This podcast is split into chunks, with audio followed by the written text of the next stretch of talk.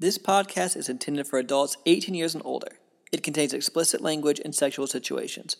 All thoughts and opinions expressed are of our own and not of those of any specific group, employer, or individual and is not intended to take as professional advice. Welcome to the Fourplay Podcast. Join the journey, experiences, and sexual adventures of two high school sweethearts navigating through the swinging lifestyle as millennials. Come along for the ride. Dare to play,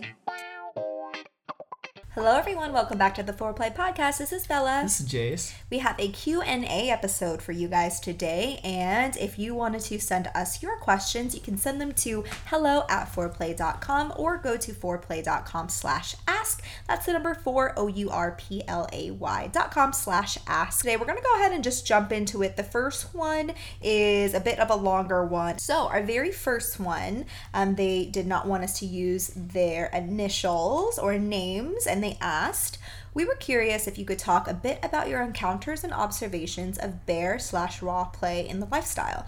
We have been in the lifestyle for about three years now, and it wasn't even a topic of discussion. Condoms have always been a given. During a recent experience, our male half was on his back reaching for a condom as the female half of the other couple was straddling him, following some very intense foreplay, and mounted him before he could retrieve it.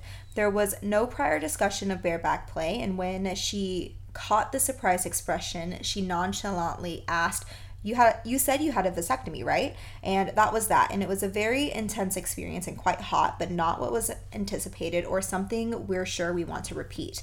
The husband of the other couple seemed to intend to do the same. Don't think he even brought condoms. What if we said no? But he couldn't get it up. We feel like this is a taboo topic in the lifestyle but something that happens much more than is talked about what is your guys' experience with this? Is it all just a big lip service? In our experience, we have pretty much seen a majority of everybody uses condoms.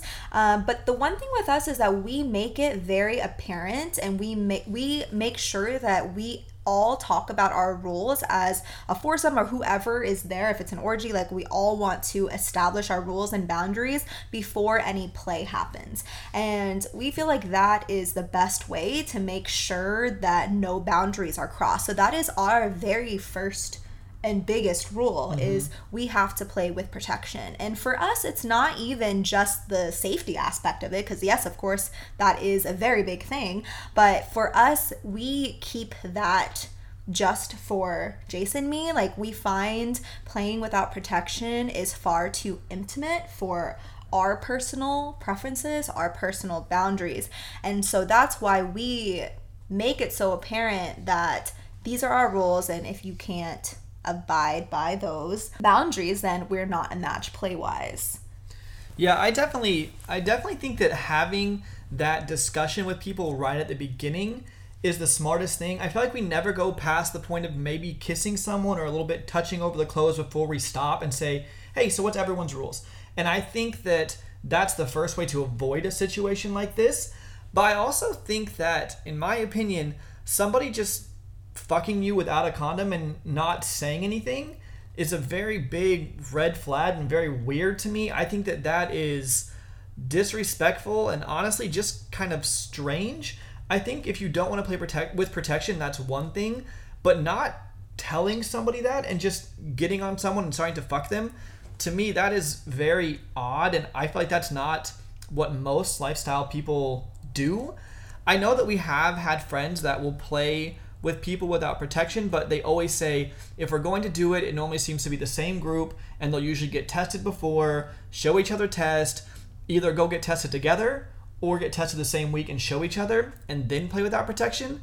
But so for us, it just feels too intimate, and I know some people probably listening like that's crazy. How can you fuck somebody else and it not be intimate? It's just a different level of intimacy to us.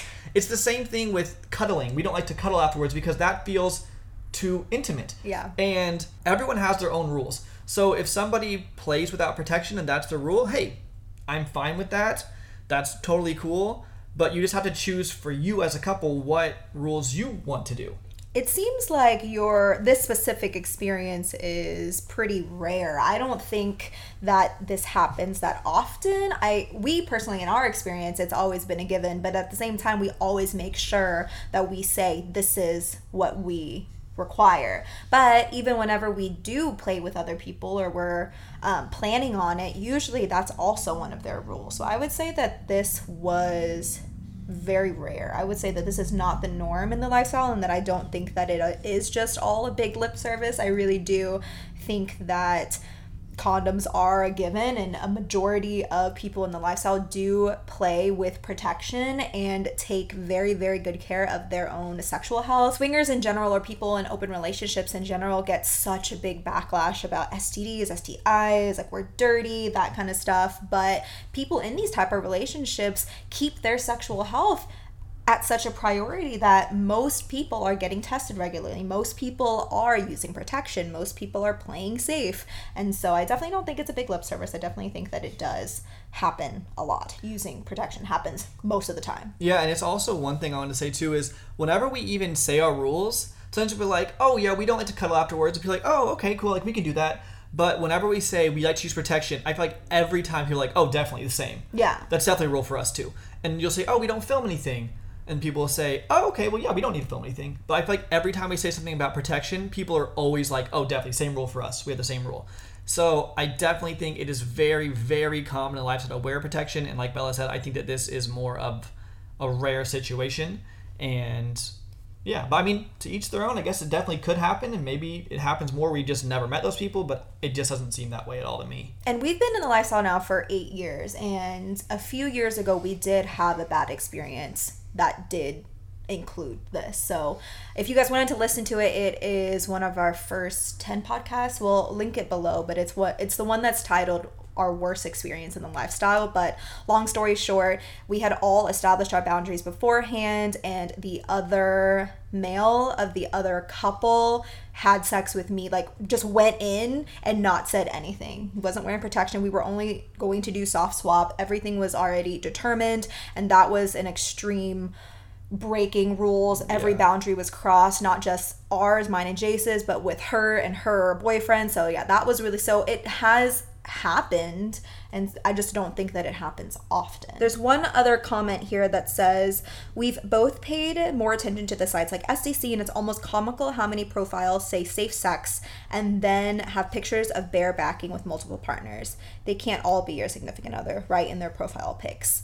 Um, and then they ask, what's your guys' experience with this? Is it all just a big lip service? With that, I would say that maybe they do play together and they had that i like to give them the benefit of the doubt yeah. you know maybe they talked about it beforehand and maybe these are couples that they play with often yeah. and they're really close i mean of course if you're going to be taking pictures and knowing that you're posting it on the internet they probably have some kind of understanding with that and hopefully all of that helps and let's go ahead and go into the next question this podcast is brought to you by us, Bella and Jace of Fourplay. If you guys are at a party and you are getting kind of stagnant, you're like, man, I wish that I could move this towards play or maybe start some new conversations. How do we liven this party up? We have the perfect game for you. It's called Fourplay the Game. We have a digital version and we have a physical version. It's the perfect lifestyle icebreaker game, and you can find more information about that at fourplay.com slash games. That's the number four, O-U-R-P-L-A-Y dot com slash slash games. Also, maybe you're going on a little lifestyle vacation. Maybe you're going to a party. Maybe you need a gift for a lifestyle friend.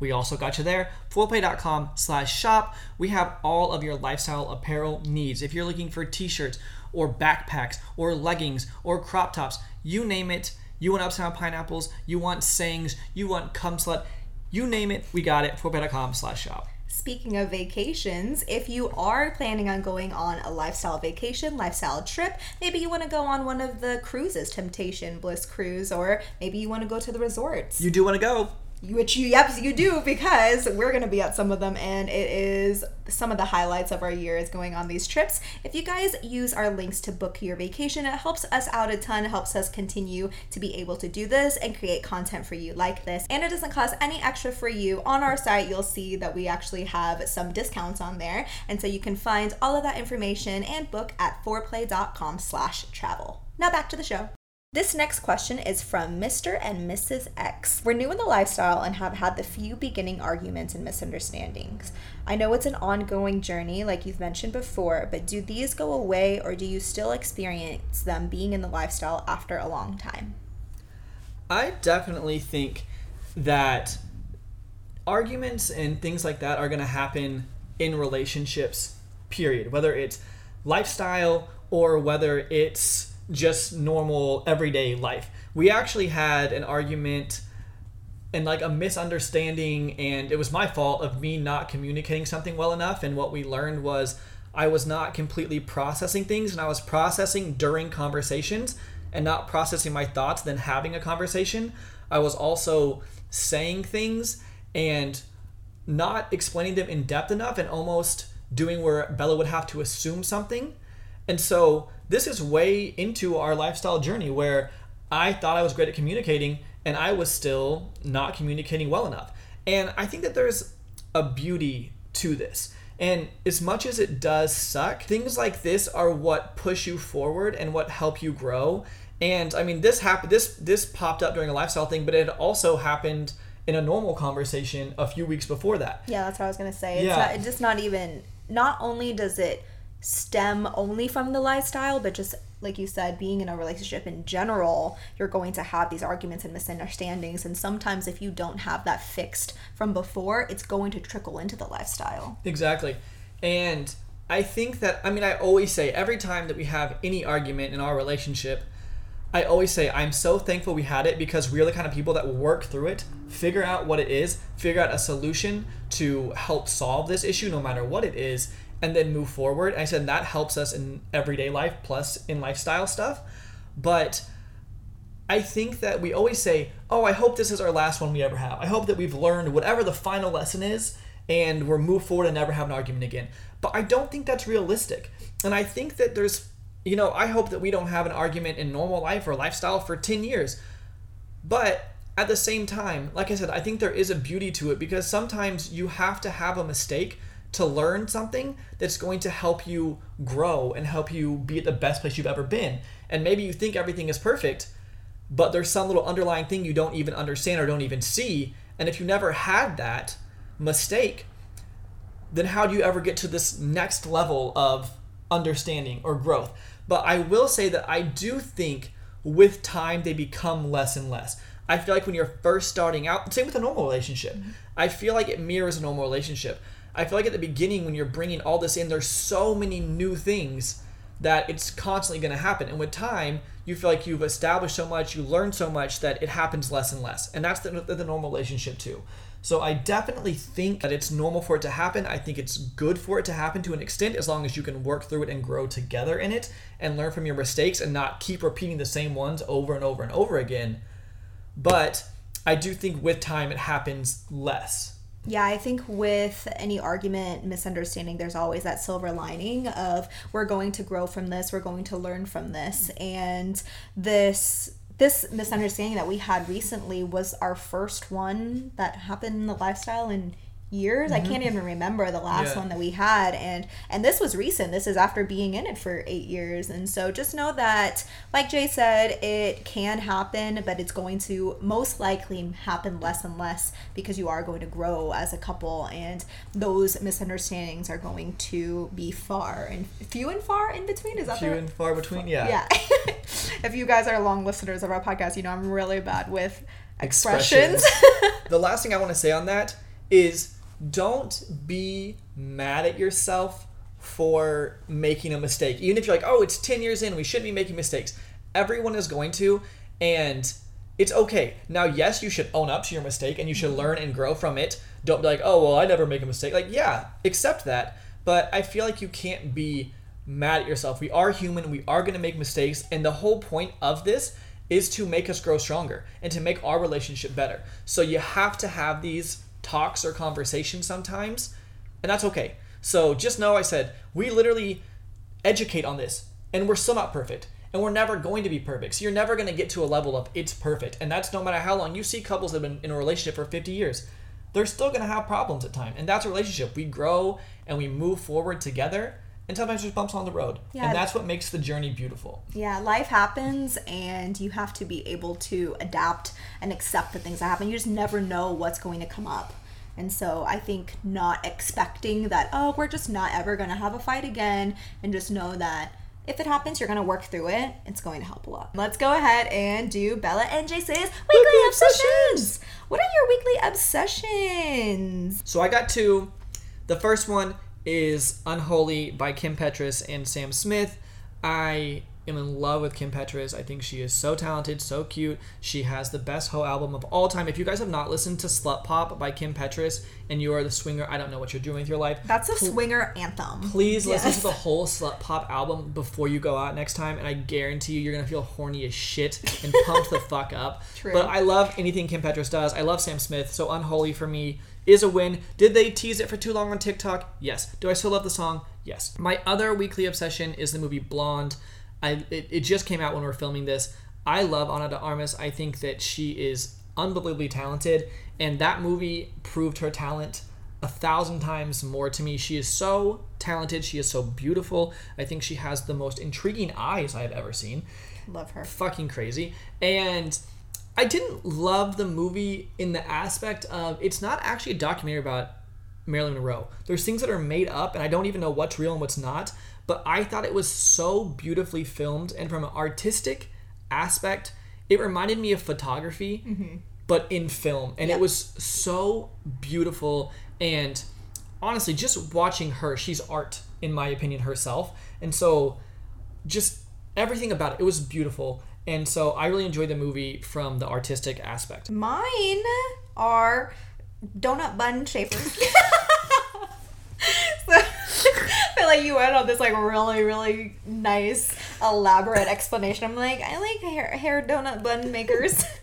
But I've been obsessed with those, and I've been using like a little bit of the smaller ones to use for a little space bun. They're so cute. Yeah. I'm obsessed with them too, since you're using them and they look great on you. and they really help shape your bun to be this like really cute donut shape and i love it and they're so cheap they're this kind of um squishy material and we'll have it linked in the show notes i get mine from shein you can get them anywhere though i know they have them at the dollar tree or just- Amazon. yeah, everywhere. And my other obsession is a Blackpink song. So they finally did their comeback after forever, I feel like. I'm a little worried. I don't know if they're going to do another one. This song that I'm obsessed with called Shutdown kind of seemed like a like a final song. She was like, "Keep talking, we'll shut you down." I was like, "Oh, I don't know." I was reading some like K-pop gossip, and they said that could be it. I was like, I don't want Blackpink to go away, but th- that's my obsession. Love that song. Love Blackpink.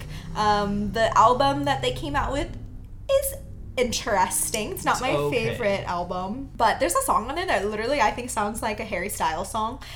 Interesting, but I, Shutdown is I think my favorite one on that album. So I think that Shutdown and Pink Venom are a tie for me for my favorite on that album. yeah. The rest are way under underneath that for my ranking. I would give those like high scores and the rest I'd give a much lower score for the whole album. And that is the end of today's podcast episode. Thank you guys so much for listening, and we will talk to you in the next one. Bye. Bye.